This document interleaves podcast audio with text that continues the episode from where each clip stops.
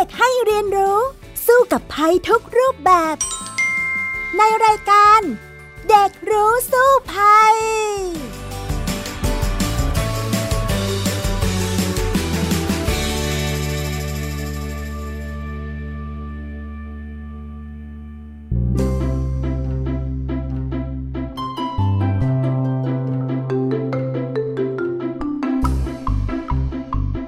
สวัสดีค่ะ คุณผู้ฟังคะพบกันอีกครั้งในรายการเด็กรู้สู้ภัยนะคะ วันนี้พี่ดารินกำเนิดรัฐมาพร้อมน้องฟินิกสุภาพบงกตวอกเมอร์นั่นเองค่ะ สวัสดีค่ะฟินิกค่ะ สวัสดีค่ะ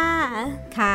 วันนี้สิ่งที่เราจะมาพูดคุยกันในรายการเด็กรู้สู้ภัยในน้องฟินิกส์อยากจะคุยเรื่องอะไรล่ะคะวันนี้ฟินิกจะมาคุยเรื่องฟันผุค่ะ ปัญหาเกี่ยวกับฟันผุเนี่ยค่ะ ฟินิกเห็นว่าเป็นได้ทั้งเด็กแล้วก็ผู้ใหญ่เลยค่ะ อืมทำไมเกิดนึก ว่าอยากคุยเรื่องฟันผุล่ะฟินิกส์ฟันผุแล้วคะ ก็ที่ผ่านมาค่ะฟินิกก็ได้มีโอกาสไปอุดฟัน แล้วก็ช่วงนี้เนี่ยค่ะ น้องๆกับคุณแม่ก็ไปตรวจสุขภาพฟันแล้วก็ไปอุดฟันกันบ้าง อืม ก็เลยอยากจะคุยเรื่องฟันผุ ฉะนั้นเนี่ยวันนี้พี่ดารินก็มีเรื่องจะเล่าให้ฟังเหมือนกันว่า ฟันผุนี้ไม่ใช่เรื่องเล็กๆ นะ ถ้าหากว่าไม่รักษาเนี่ยอันตรายถึงชีวิตได้โอ้โหอ่ามันอันตรายขนาดนั้นเลย เดี๋ยวไปคุยกันเลยในช่วงแรกของรายการค่ะช่วงรู้สู้ภัยค่ะ ช่วงรู้สู้ภัย มาถึงช่วงรู้สู้ภัยกันแล้วนะคะ คุณผู้ฟังคะวันนี้เราจะคุยกันเรื่องประเด็นอันตรายจากฟันผุนะคะ ค่ะ อ่าฟินิกส์ว่ายังไงคะ ก็มาถึงคำถามแรกนะคะ พี่ดารินฟินิกก็อยากรู้เลยว่าสาเหตุที่ทำให้เกิดฟันผุในหลาย ๆ คนเนี่ย เป็นเพราะอะไรคะอ่าจริง ๆ แล้วสาเหตุเนี่ยมันก็มาจากหลายสิ่งหลายอย่างที่เราทำให้มันเป็นเนาะอย่างเช่น เราเนี่ยทานอาหารที่มีคาร์โบไฮเดรตหรือว่าแป้งและน้ำตาลเนี่ยเยอะ ไอ้เจ้าตัวนี้แหละมันจะทำให้เกิดเป็นอาหารของเชื้อจุลินทรีย์ แล้วมันก็จะไปกัดฟันของเราที่เราสมัยเด็กๆ เรียกกันว่าแมงกินฟัน แต่ที่จริงมันไม่ใช่แมงมันคือเชื้อโรค เชื้อจุลินทรีย์นะคะ นอกจากนั้นแล้วเนี่ยค่ะ เขาบอกได้ว่ามาจากการดื่มน้ำที่ไม่มีฟูออไรด์เป็นส่วนประกอบฟูออไรด์เนี่ยจะทำให้ฟันเราแข็งแรงนะ ต่อไปค่ะ บางคนเนี่ยมีอาการปากแห้ง บางครั้งพี่ดารินไม่สบายก็รู้สึกปากแห้งเหมือนกันอันนี้ก็มีส่วนให้ฟันผุได้ หรือใช้ยาบางชนิดก็จะทำให้ฟันผุได้ หรือว่าดูแลความสะอาดของช่องปากไม่ถูกสุขลักษณะ อันนี้ก็เป็นสาเหตุของฟันผุได้เหมือนกันค่ะก็ทำให้จุลินทรีย์เนี่ยไปกัดกินฟันของเราใช่ไหมคะ ใช่แล้วล่ะค่ะ อ๋อ แล้วน้ำดื่มปกติเนี่ยค่ะ มันมีฟลูออไรด์อยู่ข้างในไหมคะ ก็ต้องดูว่าเป็นน้ำดื่มอะไรที่เราดื่ม ถ้าเป็นน้ำแร่อ่ามีฟลูออไรด์อยู่นะคะ แต่ว่าถ้าหากว่าเป็นน้ำที่กรองด้วยระบบ RO เนี่ยคือมันจะกรองทุกสิ่งอย่างออกไปหมดเลย เป็นน้ำที่แบบสะอาดเกินไป ไม่มีแร่ธาตุเจือปนอย่างเงี้ยก็ไม่มีฟลูออไรด์ฉะนั้นเนี่ยพี่ดารินก็แนะนำว่าจริง ๆ เราดื่มน้ำแร่บ้างเป็นระยะระยะ ถ้าสมมุติว่าเราดื่มน้ำจากเป็นน้ำ RO ซะเยอะอะนะคะ สลับบ้างน้ำแร่บ้างอย่างเงี้ยเรื่อยๆเนี่ยก็จะทำให้เราไม่ขาดฟูออไรด์ค่ะอืมแล้วก็ดูแลช่องปากให้สะอาดใช่ไหมคะค่ะ แต่ว่าสำหรับบางคนเนี่ยค่ะที่เขาแปรงฟันทั้งตอนเช้าแล้วก็ก่อนนอนเนี่ย บางคนยังมีอาการฟันผุอยู่เลย ทั้งเด็กแล้วก็ผู้ใหญ่เนี่ยค่ะค่ะ เกิดขึ้นเพราะอะไรคะอะมันก็จะต้องบอกว่าบางทีเนี่ย เราแปรงไม่ถูกวิธี เนาะอ่าจริง ๆ เนี่ยจะต้องไปดูคลิปเลยนะคะเราเซิร์ชไปดูวิธีการแปลงฟันเนี่ยก็จะต้องแปลงอย่างไรปัดแปลงอย่างไร พี่ดารินไม่ไม่พูดตรงนี้นะแต่นอกจากนั้นแล้วอะค่ะ มันยังมีส่วนที่มันผุง่ายด้วยนะในฟันของเราอย่างเงี้ยค่ะ อย่างเช่น ผุจากพื้นที่ที่ใช้บดเคี้ยว เพราะว่าเจ้าจุลินทรีย์ที่เป็นแบคทีเรียเนี่ยมันจะไปติดอยู่ตามร่องฟัน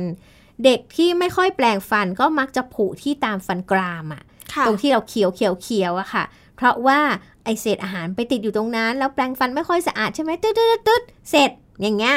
ปรากฏว่าแบคทีเรียไปเกาะอยู่มันก็ไปกัดกินฟันของเราก็ฟันผุนอกจากนั้นแล้วตามซอกฟันยากต่อการแปลงออกใช่ไหมเวลาเราแปลงอย่างเงี้ยค่ะ ตามซอกเล็กๆอะ่ะมันก็ออกไม่หมดนะ มันก็ยังมีเศษอาหารติดอยู่ค่ะอ่า แล้วก็กลายเป็นหินปูนตอนหลังใช่ไหมอ่า แบบนี้ก็เป็นอีกอย่างหนึ่ง แล้วก็มีการผุที่รากฟันด้วย เนื่องจากเหงือกร่นค่ะ ซึ่งอันนี้เนี่ยจะทำให้เป็นโรคเหงือกตามมา บางคนเนี่ยแปลงแรงมากเลย ยิงฟันเสร็จแล้วก็ ก็แปลงแรงๆอะ ขึ้นลงขึ้นลงขึ้นลงอะทำให้เหงือกร่นได้นะ อันนี้ก็อันตรายเหมือนกัน ฉะนั้นวิธีการที่เราจะรักษาฟันให้ดีเนี่ยค่ะ นอกจากการแปรงฟันแล้ววันละสองครั้งไม่พอนะ คือยาสีฟันส่วนใหญ่ตอนนี้ก็มีเคลือบฟูออไรด์อยู่แล้ว จะทำให้ลดการเกาะตัวของแบคทีเรียได้นะคะ แต่แค่นั้นยังไม่สะอาดพอนะคะ พี่ดารินก็เคยไปหาหมอฟัน แล้วหมอฟันก็แนะนำให้ใช้ไหมขัดฟันด้วย เพราะว่าแปรงเนี่ยมันไม่สามารถเข้าสู่ซอกเล็กๆเล็กๆได้ซีฟัน ฉะนั้นเนี่ยให้ทุกครั้งที่แปรงฟันใช้แปรงก่อนแล้วใช้ไหมขัดฟันต่อ มันจะพบว่ายังมีเศษอาหารเล็กๆเนี่ยติดอยู่ตามซอกฟันของเรา พี่ดารินเดี๋ยวนี้ใช้ทุกวันเลย ก็ทำให้รู้สึกว่าดีขึ้น หินปูนที่จะมีที่เราจะต้องไปขูดหินปูนกันบ่อยๆอะ่ะ มันก็ลดลงเยอะมาก เพราะว่าเราเอาเศษอาหารเนี่ยออกตลอดเลยทุกครั้งไหมขัดฟันก็ช่วยได้อ่าอันที่ 3 ที่จะช่วยป้องกันฟันผุได้ดี ก็คือการใช้น้ำยาบ้วนปากค่ะน้ำยาบ้วนปากก็จะช่วยฆ่าเชื้อแบคทีเรียที่ไม่ดีเนี่ยออกไป แล้วทีนี้เนี่ย การทานอาหารด้วย ทานของหวานทานแป้งน้ำตาลอะไรเงี้ยให้มันลดลงหน่อย เพราะตัวนี้แหละจะเป็นอาหารที่ดีของแบคทีเรียนะ แล้วที่สำคัญไปพบคุณหมอทันตแพทย์ทุก 6 เดือนด้วย เพื่อตรวจสุขภาพฟัน ก็จะช่วยให้เราเนี่ยมีฟันที่แข็งแรงมากขึ้นเลยล่ะค่ะ อืม แสดงว่าผู้สูงอายุนี่ก็เป็นฟันผุได้เหมือนกันใช่ไหมคะ เป็นได้ทุกเพศทุกวัยเลยอยู่ที่ว่าเรารักษาฟันแค่ไหนเราทานอะไรเข้าไป อะไรแบบนี้มันก็จะทำให้เกิดฟันผุได้นะคะค่ะ แล้วถ้าเกิดว่าเป็นเด็กน้อยที่ฟันน้ำนมผุหรือว่าเป็นผู้ใหญ่ที่ฟันแท้งองมาเสร็จแล้วฟันก็ผุ ความรุนแรงของอาการนี่จะแตกต่างกันไหมคะ ก็อยู่ที่ว่ามันผุขนาดไหนนะคะ จริงๆแล้วเนี่ยถามว่าฟันน้ำนมก็ยังเหมือนกับว่ามีฟันแท้รออยู่ยังขึ้นมาใหม่ได้ใช่ไหมมส่วนใหญ่จะเห็นว่าเด็กๆ พอฟันน้ำนม เริ่มผุคุณพ่อคุณแม่ปวดขึ้นมาเจ็บขึ้นมาก็พาไปหาคุณหมอ คุณหมอก็ถอนออกไปเลย อ่าเพราะว่าถอนออกไปเลยปุ๊บเขายังมีฟันแท้งอกขึ้นมาได้ ตอนเด็กๆ พี่ดารินก็เคยซนเหมือนกัน วิ่งเล่นแล้วก็ล้มหน้าฟาดไปนะ ปรากฏว่าฟันหน้าสองซี่นี่หลุดออกไปเลยหายไปเลยโอ้ แต่ว่าก็มีฟันแท้สำรอง ก็ต้องระมัดระวังไม่ซนเกินไปอะไรแบบนี้ละค่ะ ดีนะคะเป็นฟันน้ำนมอ่าน้องฟินิกซ์เคยไหมเราฟันน้ำนมหลุดในลักษณะนี้ค่ะอ๋อของฟินิกซ์เคยแต่นั่งกินข้าวค่ะเสร็จแล้วมันก็หลุด เพราะว่ามันก็โยกเยอะแล้ว แต่ว่ายังไม่ได้ไปถอน แล้วมันก็หลุดออกไปเลยค่ะ อ่า อันนั้นไม่เป็นไรนะ แต่ว่าถ้าอุบัติเหตุล้มอะไรอย่างที่พี่ดารินแล้วก็โอ้โห เป็นเด็กฟันหล่อไปตั้งนานกว่าจะฟันแทงงอกออกมาอย่างนี้นะคะ ทีนี้เนี่ยมันมีความอันตรายที่พี่ดารินบอกไว้แต่แรก โดยเฉพาะถ้าเราเป็นฟันแท้แล้วมันไม่มีอะไรสำรองให้ชีวิตเราแล้วเนี่ยนะ ก็คือกรมการแพทย์โดยสถาบันทันตกรรมเนี่ยค่ะเตือนบอกว่าถ้าเราฟันผุแล้วไม่รักษาเนี่ยมันอาจทำให้เกิดการติดเชื้อรุนแรงนะคะ โดยที่มันจะรุนแรงถึงขั้นเป็นหนองที่ที่เหงือก แล้วมันไปต่อให้เป็นหนองที่ใต้คางใต้ลิ้นในในปากเสร็จแล้วเนี่ยมันติดเชื้อต่อไปที่ระบบการหายใจได้นะคะ ฉะนั้นเนี่ย มันต่อเนื่องกันต้องระวัง เพราะว่าปากของเราเนี่ยมันเชื่อมโยงกับโพรงประสาทฟันค่ะ แล้วถ้าเกิดการอักเสบและติดเชื้อที่ปลายรากฟันเนี่ยหนองมันจะทะลุไปสู่เนื้อเยื่ออื่น ๆ ได้ ซึ่งจะลามไปที่ผลของระบบการกลืนอาหาร การหายใจและการมองเห็นได้ เชื่อไหมว่าถ้าหากติดเชื้อแรงมาก ๆ นี่ตาบอดได้เลยนะ ค่ะ ตาบอดเลย อ่า เพราะว่ามันลามไปได้หมดไงไม่ว่าจะเป็นตาคอมันต่อกันนะโพรงไซนัสแล้วก็สมองและระบบทางเดินหายใจ ฉะนั้นเนี่ย ฟันผุอันตรายกว่าที่คิดนะคะ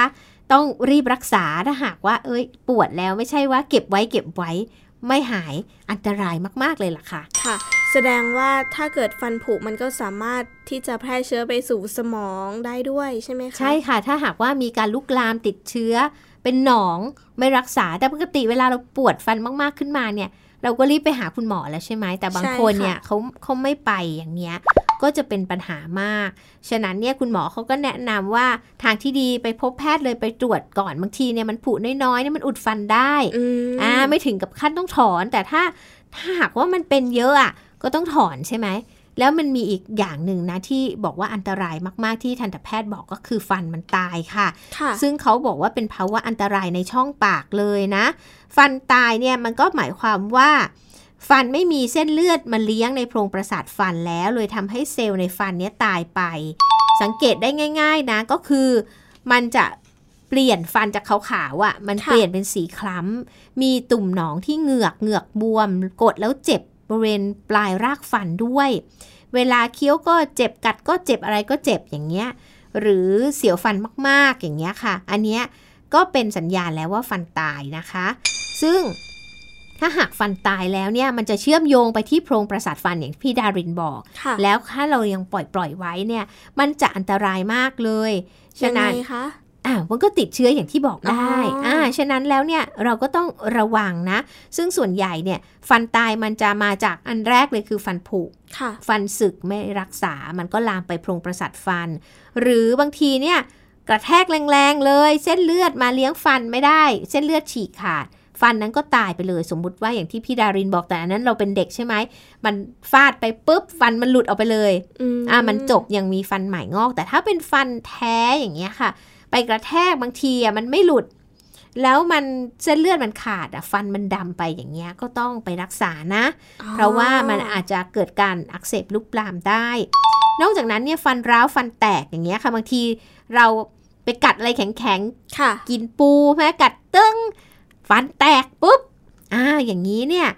ก็จะต้องไปรักษาเหมือนกันนะ ไม่งั้นเนี่ยฟันจะตายได้นะคะ ก็ต้องไปให้คุณหมอดูว่าจะทำยังไงดีจะถอนดี จะอุดได้ไหม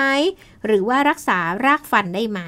ที่สำคัญน่ะเวลาเราดื่มน้ำอัดลมก็ต้องระมัดระวัง เพราะว่าน้ำอัดลมมีความเป็นกรดนะค่ะ แล้วก็มีน้ำตาลเยอะมากด้วย บางทีเนี่ยจะทำให้เกิดฟันผุได้ง่ายค่ะ เพราะว่ามันไปกัดกร่อนฟันอือืมม แล้วจะต้องฟันผุระดับไหนคะที่เอ่อมีอาการขั้นตอนของมันไหมคะ ที่เราจะได้สามารถดูว่ามันอาการหนักแล้วนะ เราควรจะไปพบแพทย์แล้วนะ ค่ะ ก็มีหลายระยะด้วยกันนะคะ ระยะที่หนึ่งก็คือ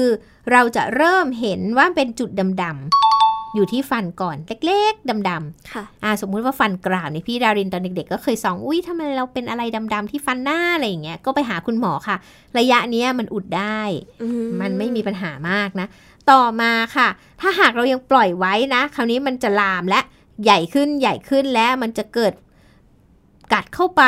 ชั้นเนื้อฟันใกล้โพรงประสาทฟันและมันจะเสียวฟันเวลากินอาหารหวานๆหรือเย็นๆเนี่ย มันก็จะเอ๊ะเสียวฟันแล้วนะ อันนี้ขั้นที่สองแล้วนะ ขั้นที่สามเนี่ยมันผุลุกลามลึกไปอีกไปถึงโพรงประสาทฟันแล้ว คราวนี้เราปวดมากเคี้ยวไม่ไหวแล้วอันนี้ท่าทางจะได้ถอนนะคะค่ะ อันที่สี่นี่คืออักเสบลุกลามมากเลย เป็นฝีเป็นหนองฟันโยกปวดเคี้ยวไม่ได้ อันนี้หนักและเป็นจุดที่ต้องระมัดระวังอย่างที่พี่ดารินบอกเดี๋ยวมันจะลามไปโอ้จุดต่างๆได้นะคะ แล้วมันจะส่งผลให้เราเกิดโรคอะไรตามมาไหมคะอ่า มันส่วนใหญ่แล้วเนี่ยมันจะเป็นการอักเสบจากแบคทีเรียเนี่ยค่ะซึ่งมันจะลุกลามไปได้มากเนาะ ฉะนั้นเนี่ยทางที่ดีอะค่ะ อย่าปล่อยให้ฟันผุปวดฟันแล้วก็ไปรักษาไปหาหมอ ซึ่งบางคนเนี่ยก็จะกลัวหมอไงก็ไม่อยากไปหาหมอค่ะอะไรอย่างนี้ อย่ากกลัวหมอนะคะ เพราะว่าไม่อย่างนั้นเนี่ยมันอันตรายกว่าที่คิด มันมันตายได้ มันทำให้ตาบอดได้อะไรแบบนี้นะคะ ถ้าหากว่าเราปล่อยให้มันเป็นหนองไปโดยที่ เราไม่ดูแลรักษาฟันนั่นเองค่ะ ค่ะพี่ดารินคะแล้วฟินิกซ์สงสัยอีกอย่างหนึ่งค่ะ ไม่ว่าจะเป็นเด็กหรือผู้ใหญ่อาจจะมีการเผลอกินน้ำหลอดเดียวกัน หรือว่ารับประทานอืมอาหารช้อนเดียวกันเนี่ยมันสามารถติดต่อกันได้ไหมคะ จริงๆ แล้วเนี่ยก็ไม่แนะนำอยู่แล้วนะในการรับประทานอาหารช้อนเดียวกันค่ะหรือว่าหลอดร่วมกันนะคะ เป็นเป็นสิ่งที่ไม่ถูกสุขลักษณะเนาะอ่าซึ่งจริง ๆ แล้วเนี่ย คุณหมอทางทันตแพทย์เนี่ยเขาบอกว่า โรคฟันผุเป็นโรคติดต่อนะอ๋ออ่ารู้ไหมเป็นโรคติดต่อ ใช่ เพราะมันเกิดจากอะไร แบคทีเรียใช่ไหมคะ ใช่ มันเกิดจากเชื้อโรคไงติดได้ทางอะไรรู้ไหมน้ำลายเหรอคะ ใช่แล้วค่ะ ฉะนั้นเนี่ยอย่าไปคิดว่าอ๋อกินด้วยกันไม่เป็นไรอ๋อฟันผุนี่เป็นโรคติดต่อนะคะอ่ากระบวนการของการเกิดโรคเนี่ยมันมีปัจจัย 3 อย่างคือ 1 ตัวฟันค่ะอ่า จุลินทรีย์แบคทีเรียที่พี่ดารินบอก แล้วก็ค่ะความเป็นกรดในช่องปาก ปรากฏว่าชอบดื่มน้ำอารมณ์มากเลยทำให้ปากเป็นกรดไปอีกอ่าก็ยิ่งผุกันไปใหญ่เลยนะคะ ซึ่งปกติแล้วภายในปากเราเนี่ยค่ะ จะมีกระบวนการแลกเปลี่ยนแร่ธาตุระหว่างตัวฟัน แล้วก็แร่ธาตุที่อยู่ในน้ำลายตลอดเวลา โดยจะมีทั้งการสูญเสียแร่ธาตุจากตัวฟัน แล้วก็คืนกลับแร่ธาตุสู่ตัวฟันด้วยนะ ในสภาวะที่ช่องปากเป็นกลางเนี่ยค่ะ ก่อนที่จะเกิดรูผุบนฟันก็จะมองเห็นได้ แปลว่าพอพอเราเริ่มเห็นเป็นรูเล็กๆ ตัวนี้เนี่ยก็หมายความว่า ฟันเราเริ่มสูญเสียแร่ธาตุจากผิวฟันไปแล้ว ฟันเนี่ยก็เริ่มเสียความเงามันไปนะ เริ่มเห็นเป็นขาวๆขุ่นๆคล้ายช็อก แล้วเริ่มเป็นจุดขึ้น ขยายใหญ่ขึ้น แบบนี้ก็แปลว่า คราบจุลินทรีย์เนี่ยไม่สะสมตัวแล้วนั่นเอง ฉะนั้นเนี่ยเด็กๆอะ่ะ ส่วนใหญ่อะตอนนี้ก็ชอบดื่มน้ำอารมณ์กันมากเลย ฉะนั้นเนี่ยทำให้สภาพปากเราเป็นกรดมากขึ้น มันก็เลยทำให้ฟันผุได้ง่ายขึ้นนะคะ ค่ะ แล้วถ้าพูดถึงน้องเด็กๆ เนี่ยค่ะ ที่อาจจะเพิ่งมีฟันขึ้น ยังไม่สามารถที่จะใช้ยาสีฟันหรือว่าน้ำยาบ้วนปากได้ เราจะมีวิธีป้องกันไหมคะโอ้เด็กเล็ก ๆ เนี่ยจริง ๆ แล้วสมมุติว่าเป็นเบบี้ใช่ไหมคะอ่าจริง ๆ แล้วเนี่ยเขาจะให้ ฟันซี่แรกซี่ที่สองเนี่ยเด็ก ๆเขาก็ยังเพิ่งกินแต่นมแม่อยู่ โดยส่วนใหญ่ใช่ไหม เขาก็จะใช้ผ้าผ้าพันกับนิ้วเนี่ยแหละค่ะแล้วไปกวาดแล้วก็เช็ดเช็ดเช็ดแค่นั้นก็พอสำหรับเด็กเล็กนะ แต่พอโตขึ้นมาหน่อยเริ่มทานอาหารได้เริ่มทานอะไรที่เป็นน้ำตาลเป็นแป้งแล้ว อันนี้จะต้องแปลงฟันแล้ว ซึ่งถามว่า เออยาสีฟันของผู้ใหญ่ก็เผ็ดเหลือเกินใช่ไหมเด็กเล็กก็ยังรับไม่ได้แต่มันจะมียาสีฟันเด็กนะคะ ซึ่งทุกยาสีฟันแหละเขาใส่ฟลูออไรด์เข้าไปอยู่แล้ว ก็จะช่วยลดปัญหาในช่องปากลงได้ แต่ที่สำคัญเนี่ยไม่อยากให้เด็กๆ ดื่มน้ำอัดลมมากนัก รู้ไหมว่าน้ำอัดลมมีประโยชน์ไหมคะ มีประโยชน์อะไรบ้างคะมีอ๋อมีด้วยเหรอคะ อร่อยค่ะ แต่ว่าถามว่ามันมีประโยชน์อะไรต่อสุขภาพร่างกายไหม ต้องบอกว่า ไม่มีเลยนอกจากความอร่อยนะคะ ฉะนั้นเนี่ยลดละเลิกการดื่มน้ำอัดลมได้ก็จะดีค่ะ เพราะว่าจะทำให้ฟันของเราเนี่ยแข็งแรงขึ้นนะ เราไม่อยากมีสภาพกรดในปากเยอะเพราะว่าฟันก็จะได้ไม่ผุนะคะ ค่ะ แบบนี้นี่เอง งั้นเดี๋ยวเราไปคุยกันต่อดีไหมคะว่าเราจะไปหาหมอแล้วเขาจะรักษาฟันของเรายังไงบ้าง ค่ะ งั้นไปคุยกันต่อเลยในช่วงรู้แล้วรอดค่ะ ช่วง รู้แล้วรอด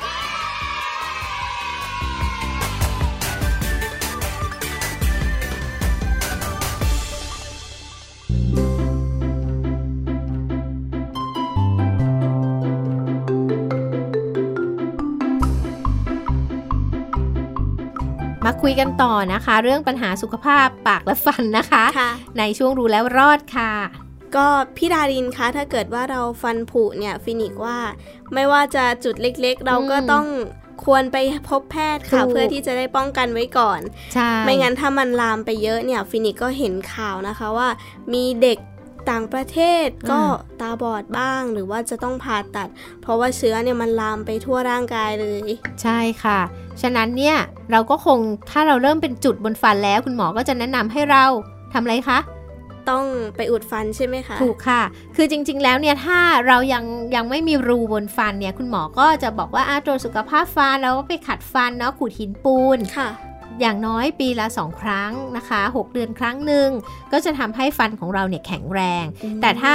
เราอยากให้แข็งแรงมากขึ้นก็อย่างที่พี่ดารินแนะนำว่าแปลงฟันไม่พอไม้ขัดฟันนะคะ แล้วก็บ้วนน้ำยาบ้วนปากด้วยอันนี้สามเด้งเลยเนี่ยแล้วก็อาหารการกินด้วยอ่าอาหารการกินหลีกเลี่ยงน้ำอัดลมนะคะ แป้งน้ำตาลเหล่านี้ถ้าทานก็ต้องแปลงฟันเลย มันก็จะช่วยลดการสะสมของแบคทีเรียนะ แต่ถ้าหากว่าไม่ทันแล้วค่ะ มีรูบนฟันเรียบร้อยแล้ว ก็คงจะต้องอุดฟันนะ ซึ่งการอุดฟันเนี่ยค่ะ แน่นอนหลายคนกลัวนะ เพราะคุณหมอต้องกรอฟัน อ๋อใช่ค่ะ มันจะมีเสียงเครื่องมือ เออ แล้วต้องฉีดยาชาด้วยใช่ไหมล่ะแบบนี้หรือบางคนก็บอกว่าอุ๊ย ไม่อยากไปหาหมอฟันเลย ตอนนี้โควิด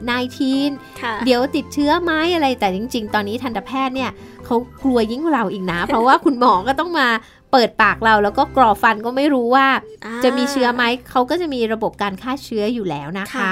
ในในสถานพยาบาลต่างๆ แล้วก็ร้านหมอฟันนะอ่าซึ่งถ้าหากว่าเราจะต้องอุดฟันเนี่ยทราบไหมว่ามันจะมีวัสดุในการอุดอยู่ 2 แบบ แบบไหนบ้างคะอะฟินิกซ์เคยอุดฟันไหมคะ เคยอุดฟันอยู่ครั้งหนึ่งค่ะ แล้วสียังไงคุณหมออุดสีให้เป็นสีเงินเงินๆค่ะ เขาเอามาอุดฟันให้อ่า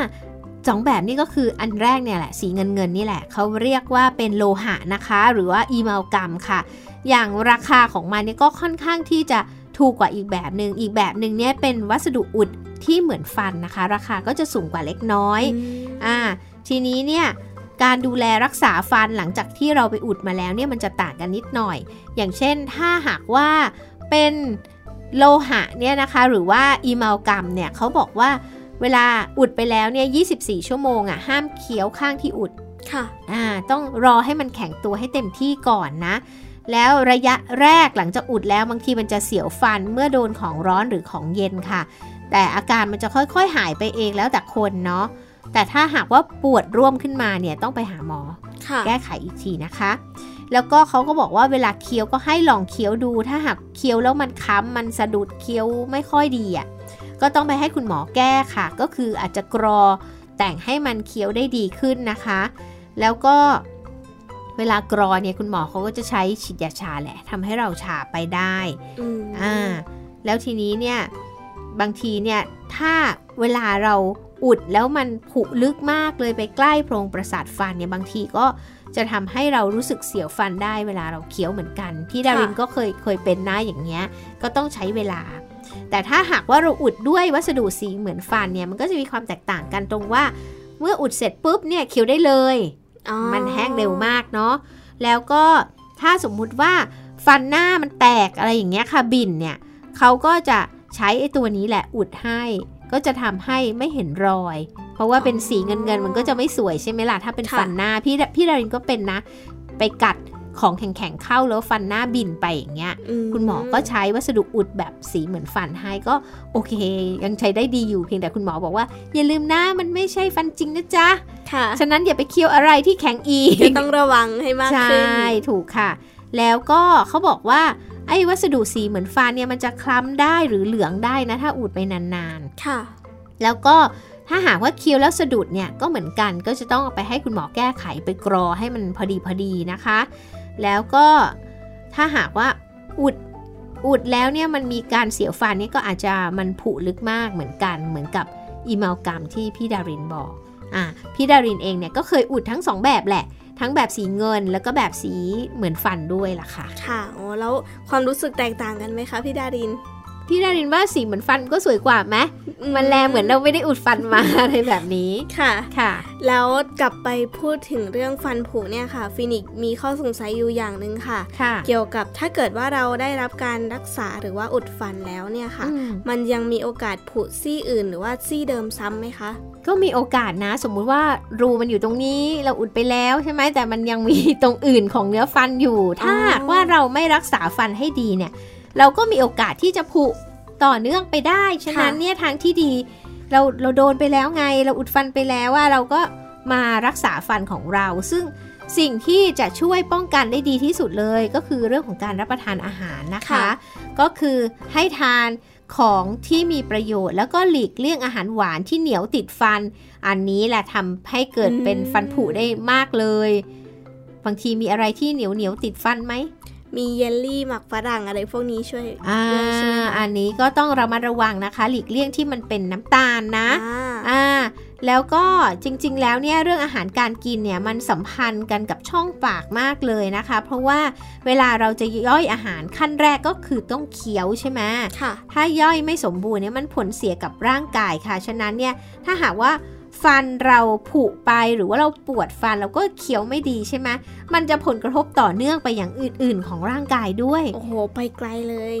ใช่ค่ะ ฉะนั้นเนี่ยก็ต้องรักษาให้ดีแล้วที่สำคัญเวลารักษาฟันนะสมมุติว่ารักษารากฟันนี่มันค่ะแพงมากเลยนะ หลาย ๆ แพงมากๆเลยล่ะ ฉะนั้นเนี่ยเราก็คงไม่อยากจะเสียเงินเยอะกับการรักษาฟันถ้ารักษาไว้ให้ดีก่อนเนี่ย มันก็ดีกว่าไปรักษาที่หลังใช่ไหมล่ะอืมแล้วถ้าหากว่าเราทานอาหารให้ครบ 5 หมู่ ให้มีฟอสฟอรัสเพียงพอนะคะ แคลเซียมเพียงพอแล้วก็ก็จะทำให้เรามีฟันที่แข็งแรงขึ้น ค่ะ โดยเขาบอกว่าเด็กอะต้องการแคลเซียมมากกว่าผู้ใหญ่2เท่าเลยนะอืมอืมแต่รู้ไหมว่าอะไรที่มีแคลเซียมมากๆล่ะคะ อะไรบ้างคะ ก็คือนมค่ะเนยแข็งค่ะ แล้วก็พวกผักใบเขียวต่างๆ ไข่แดง ปลา พวกนี้หรือว่ากุ้งแห้งพวกนี้นะก็มีแคลเซียม แล้วก็ผลไม้ก็มีแคลเซียมเหมือนกันนะค่ะอย่างเช่นสับปะรดเชอร์รี่องุ่นแห้งเห็ดกล้วยถั่วฝักยาวเมล็ดถั่วแห้งงาแล้วก็ปลาร้า ฉะนั้นเนี่ยมีหลายอย่างที่มีแคลเซียมแฝงอยู่ ควรที่จะรับประทานนะคะ แล้วที่สำคัญในยเวลาที่อยากทานแคลเซียม ไม่ใช่ทานเดี่ยวๆ แต่ควรมีวิตามินซีเสริมด้วยเขาทำงานร่วมกันอืมมันก็จะทำให้ร่างกายของเราแข็งแรง แล้วก็จะมีฟันที่แข็งแรงมากยิ่งขึ้นนะคะ นี่แหละค่ะเป็นเรื่องของฟันที่วันนี้นำมาฝากคุณผู้ฟังนะคะ หวังว่าทุกคนจะรักษาสุขภาพปากและฟันให้ดียิ่งขึ้นฟินิกก็ กลัวมากยิ่งขึ้นหรือยังเรื่องของฟันผุค่ะก็จะระวังมากขึ้นค่ะ แล้วก็นำไปสอนน้องๆที่ก็ยังมีฟันน้ำนมอยู่ อ่าว่าอย่าลูกอมลูกอมมากนักนะคะ เดี๋ยวฟันผุนะคะใช่เอาละค่ะ วันนี้เวลาหมดแล้วสำหรับรายการเด็กรู้สู้ภัยพบกันใหม่ครั้งหน้านะคะ สวัสดีค่ะ สวัสดีค่ะ ติดตามรายการได้ที่ www.thaipbspodcast.com แอปพลิเคชัน Thai PBS Podcast หรือฟังผ่านแอปพลิเคชัน Podcast ของ iOS Google Podcast Android Podbean SoundCloud และ Spotify ติดตามความเคลื่อนไหวของรายการและแสดงความคิดเห็น โดยกดถูกใจที่ facebook.com/thaipbspodcast